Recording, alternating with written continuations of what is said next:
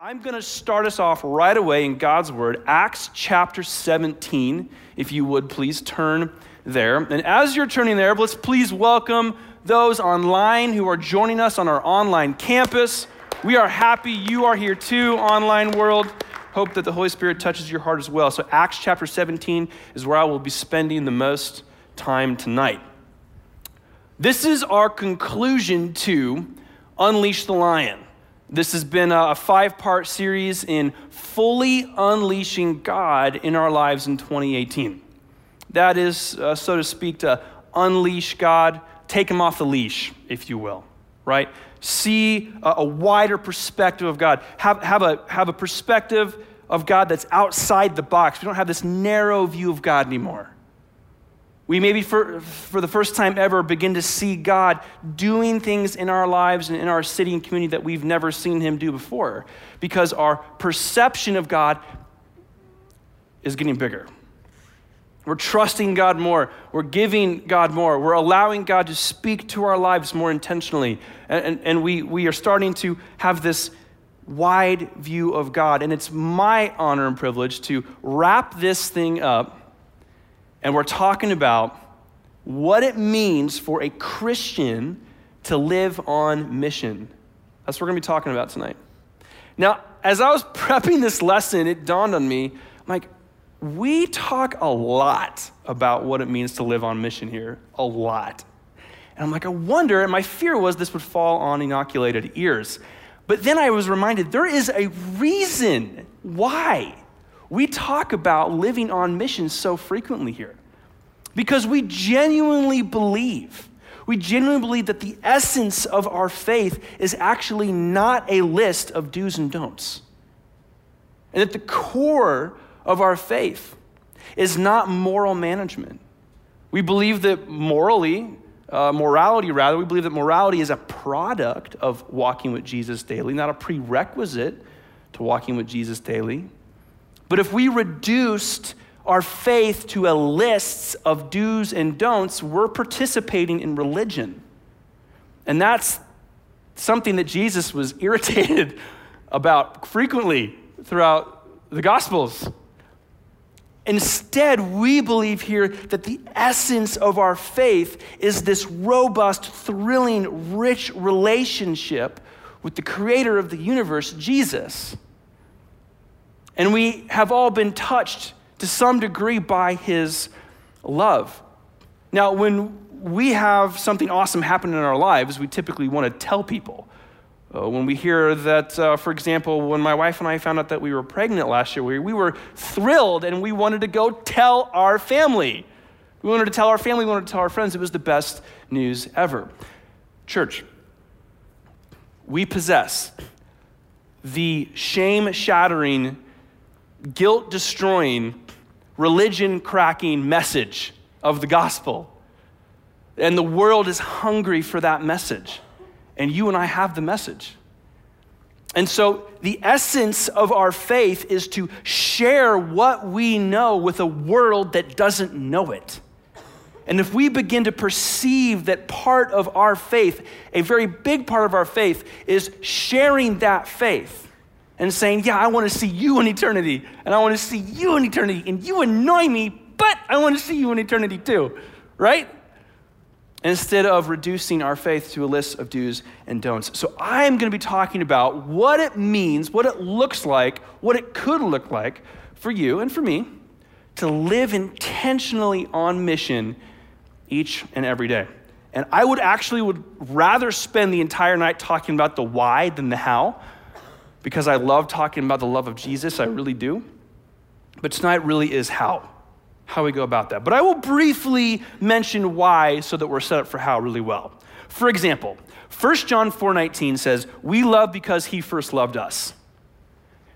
We love because he first loved us. 2 Corinthians 5:14 says, "For Christ's love compels us." We know that somehow, some way, God's love made it in here and it changed us from the inside out. And we're like, yeah, this is good stuff. My life's totally different. Everyone's got to know about this. This, this, this changes everything. That's the why. Because we want other people to experience the transforming love of Jesus. But I have a question for you tonight. I know that many of you in here have been touched by the love of Jesus, and you want to share the love of Jesus to a hurting and lost world. And you've got the passion and the energy, but you may be in this place in life where you are lacking some of the necessary skills or tools, rather, to get the job done. I'm going to offer this question before we get to the theme of this message. Are you currently confident to fulfill this mission? That is the mission, the one singular mission God gave the church to make disciples of all nations, teaching them everything that Jesus said and did, and baptizing them in the name of the Father, Son, and, and Holy Spirit. Are you, and you don't have to answer out loud, because that would just be weird, but are you currently confident to fulfill that mission? And the way that you can kind of, you know, have a litmus test for this is am I participating in my faith like a list? Listianity, I went to church, I didn't kill anyone, you know, I didn't steal anything, and I go down the list. If currently you are in listianity, you are missing the essence of our faith. You're missing it. And sometimes I think that the enemy is content for us to participate in listianity because it's devoid of urgency and mission. It's religion management. We're, we're, we're, very content to go through the motions and play church like we played house when we were kids. I, mean, I didn't play house, but I mean, maybe you did. Come on, right? So, are you confident to fulfill this mission? And there have been pockets in my life, even recently, where I am like, no, I am not confident to fulfill this mission. And it's not due to a lack of passion. It's also not due to a lack of loving Jesus. Sometimes I don't know what I'm doing. And it's hard. It's hard to be in this place where I'm like, I really want to reach that person, but I don't even know where to start. I don't even know where to start. When my, uh, when my wife and I got married, one of the very first things we started doing uh, was rock climbing together. When I was about 20, I really, really got into rock climbing uh, I had this like, this like fixation on heights. I don't know why. I have a fixation on the heights. As a matter of fact, this is actually a picture of me uh, in New Zealand. Um, I'm summiting what is known there as Mount Maitland. No, it is not Eric Maitland's mountain. It is Mount Maitland in New Zealand. And I want to point out a couple of things. Uh, in this picture, you'll see that I've got a harness on, I've got boots with crampons, an ice axe, and a rope. Uh, and then underneath that orange jacket, I've got an avalanche transceiver.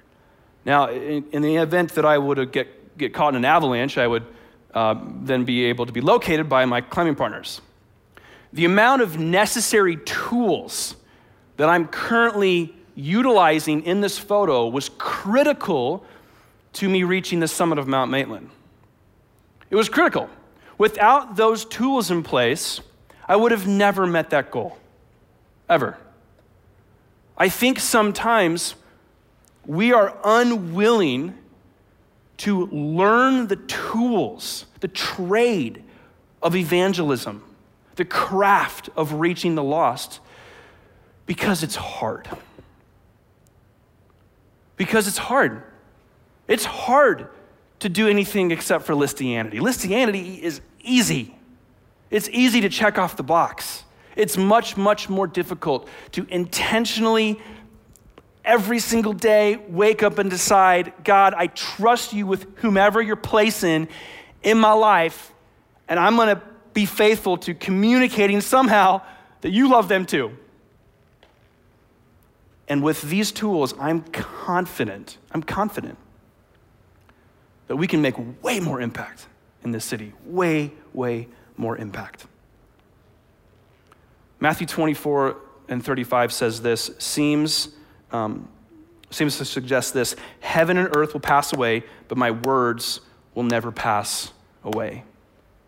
God's word will never pass away. And so tonight, the theme of this lesson is simply this a commitment to the timeless message of the gospel, but adopting the timely methods that are necessary to reach a lost world. A commitment to the timeless message of the gospel. That is, God's word doesn't change, the gospel doesn't change. But willing, be willing to adopt the timely methods that are necessary to reach a lost and changing world. All we're talking about is adaptive methodology. We're talking about being able to adapt with varying contexts. We're talking about being able to share the love of Jesus with this person over here and it might look radically different than sharing the love of Jesus with this person over there. Are we confident to fulfill that mission? That is a hard, hard task. So, my hope tonight is to offer you up a set of tools. When I say adaptive methods or methods and I say tools, they're synonymous for this lesson, for this purpose. But I'm going to be in Acts chapter 17. And we see Paul, we see Paul master this trade we see Paul pick up a set of tools. He has a toolbox at his disposal that he uses consistently as he travels from city to city, accomplishing the impact of the gospel. Because he's intentional, he's bold, he's available. It's remarkable. And I want to remind you that Paul was a tent maker. He assembled ancient shelters. Can anyone even say that they do that in here? Like, that would be awesome if there was someone here that designed tents and made tents. My point in telling you that before I read the scripture is that many of you in here have already counted yourselves out of this message. I, I know that they're in here. I know there's probably several of you that are like, Luke, you know, I've heard this message a thousand times. Count me out, man. You don't know my background. You don't know the things that I've done. You don't know the things that I've said. You don't know the legal trouble that I've gotten in. You don't know the, the, the dark parts of my heart that the light has yet to expose. Look, Paul murdered Christians. Paul murdered Christians, and God radically transformed his life and used this man to accomplish what no man in history before him had accomplished, apart from Christ, of course. So do not count yourself out. Because if anything, if Paul can do it, so can we. Actually, I want you to say that. Say that out loud. If Paul can do it, so can we. One, two, three. If Paul can do it, so can we. Absolutely. This is Acts chapter 17, verse 1. I'm going to burn through this like a race car, so I want you just to keep up. I'm going to read, make commentary, and do that about three or four times. Here we go. When Paul and his companions had passed through Amphipolis, and Apollonia, they came to Thessalonica, where there was a Jewish synagogue. As was his custom, Paul went into the synagogue, and on three Sabbath days he reasoned with them from the scriptures, explaining and proving that the Messiah had to suffer and rise from the dead. Quote, This Jesus I am proclaiming to you is the Messiah, he said. Some of the Jews were persuaded and joined Paul and Silas, as did a large number of God fearing Greeks and quite a few prominent women. Verse 5 But other Jews were jealous, so they rounded up some bad characters from the marketplace, formed a mob, and started a riot in the city. They rushed to Jason's house in search of Paul and Silas in order to bring them out of the crowd. But when they did not find them, they dragged Jason and some of the other believers before the city officials, shouting, these men have caused trouble all over the world and have now come here.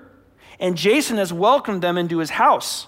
They are all defying Caesar's decrees, saying that there is another king, one called Jesus. When they heard this, the crowd and the city officials were thrown into turmoil. Then they made Jason and the others post bond and eventually let them go. Church, we got to know what we're getting ourselves into when we hold God's word to be the highest written authority. Because we will face persecution of various kinds. Persecution is only a sign of spiritual success, not the other way around. I'll tell you what, the bad characters, which I think is hysterical, the bad characters that were, that were causing all the trouble and throwing shade and, you know, just being goons, yeah, the enemy's like, ah, I'm going to disrupt this.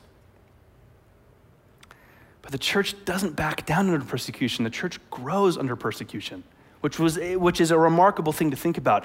Church, don't, don't miss this.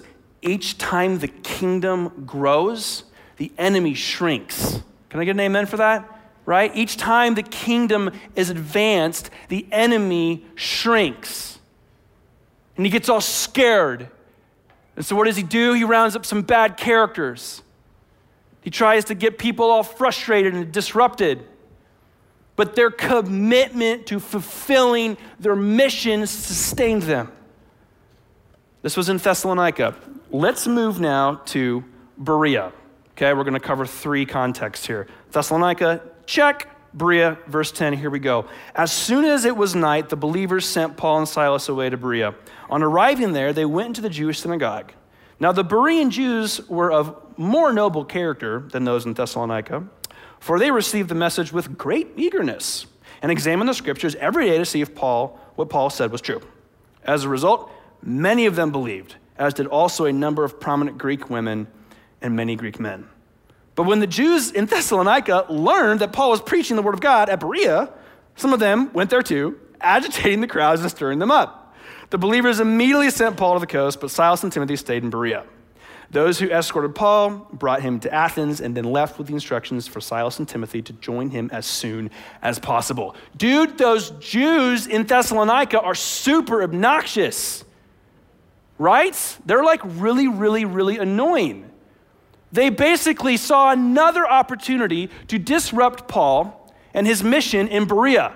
Don't you love it how the Jews in Berea were like, we're actually much more level headed than those in Thessalonica, so bring it. We're ready to, we're ready to hear it. We're eager, actually, to examine your word and, and see if what you say is true. I think it's amazing that in both contexts, Paul actually has relatively good success despite the persecution right? And we get to see it, and we get to see how he worked together with his team to accomplish it. So we've now seen Thessalonica, we've seen Berea, and this last context, Athens, is really going to widen our perspective here. Verse 16, this is Paul in Athens. While Paul was waiting for them in Athens, he was greatly distressed to see that the city was full of idols. So he reasoned in the synagogues with both Jews and God fearing Greeks, as well as in the marketplace, day by day, with those who happened to be there. A group of Epicurean and Stoic philosophers began to debate with him. Some of them asked, What is this babbler trying to say? Others remarked, He seems to be advocating foreign gods. They said this because Paul was preaching the good news about Jesus and the resurrection. Then they took him and brought him into the meeting of the Areopagus, where they said to him, May we know what this new teaching is that you are presenting? You are bringing some strange ideas to our ears, and we would like to know what they mean. All the Athenians and the foreigners who lived there spent their time doing nothing but talking about and listening to the latest ideas. It's almost like an ancient TED talk or something. Verse 22 Paul then stood up in a meeting at the Areopagus and said, People of Athens, I see that in every way you are very religious. For as I walked around and looked carefully at your ob- objects of worship, I even found an altar with the inscription, To an unknown God. So you are ignorant of the very thing you worship. And this is what I'm going to proclaim to you. Let me pause there before verse 24. Man, Paul just calls these guys out. He, he walks into what is the, um, the most prominent progressive think tank of the time. The Areopagus was kind of like the highest Greek academic university, if you will, in Athens. So he's in front of all of these thinkers and progressive thinkers, and what, and, there are, and there's lots of idols everywhere. And there's this one idol that says, "To an unknown God," and he's like, "Dude, you don't even know who you're worshiping. Are you kidding me?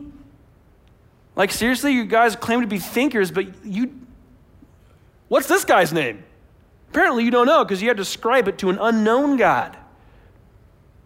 He calls these guys out a little bit, and then he enters into what I think is probably the best sermon apart from Christ's sermons in the New Testament. Verse 24, Paul boldly says, the God who made the world and everything in it is the Lord of heaven and earth and does not live in temples built by human hands, and he is not served by human hands as if he needed anything. Rather, he himself gives everyone life and breath and everything else. From one man he made the nations that they should inhabit the whole earth, and he marked out for their appointed times in history and the boundaries of their lands. God did this so that they would seek him and perhaps reach out for him and find him, though he is not far from any one of us. For in him we live and move and have our being, as some of your own poets have said, we are, we are his offspring. Verse 29. Therefore, since we are God's offspring, we should not think that the divine being is like gold or silver or stone, an image made by human design and skill. In the past, God overlooked such ignorance, but now he commands all people everywhere to repent.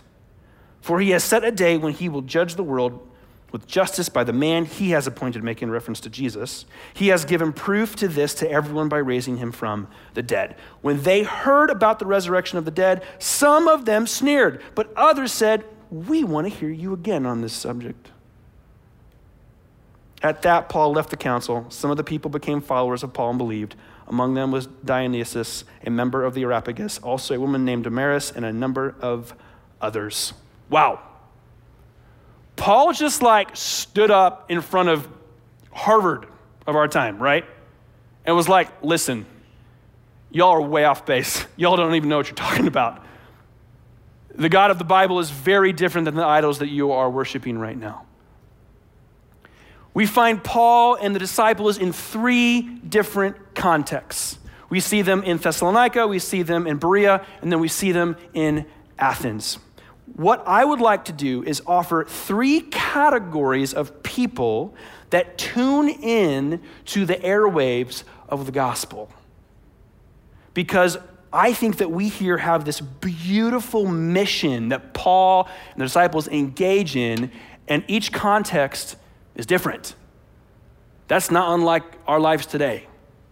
Our contexts vary.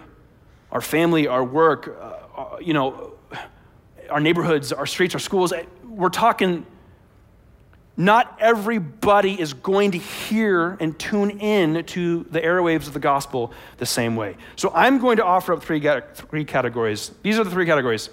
The gospel falls on jealous ears, eager ears, and curious ears. The gospel falls on jealous ears, eager ears, and curious ears. In Thessalonica, it was jealous ears. Thessalonica was jealous ears. We saw that because Jews were jealous of all the attention that Paul was getting for this new presentation of a God. Jews were like, heck no, dude, you're not, I'm not letting you tr- trample on my parade here. But the timely method that Paul introduces is the power of logic. I liken it to a hammer. A hammer has one job. A hammer, you take a hammer and you take a nail and you throw down the hammer, you miss the nail, and you hit your thumb.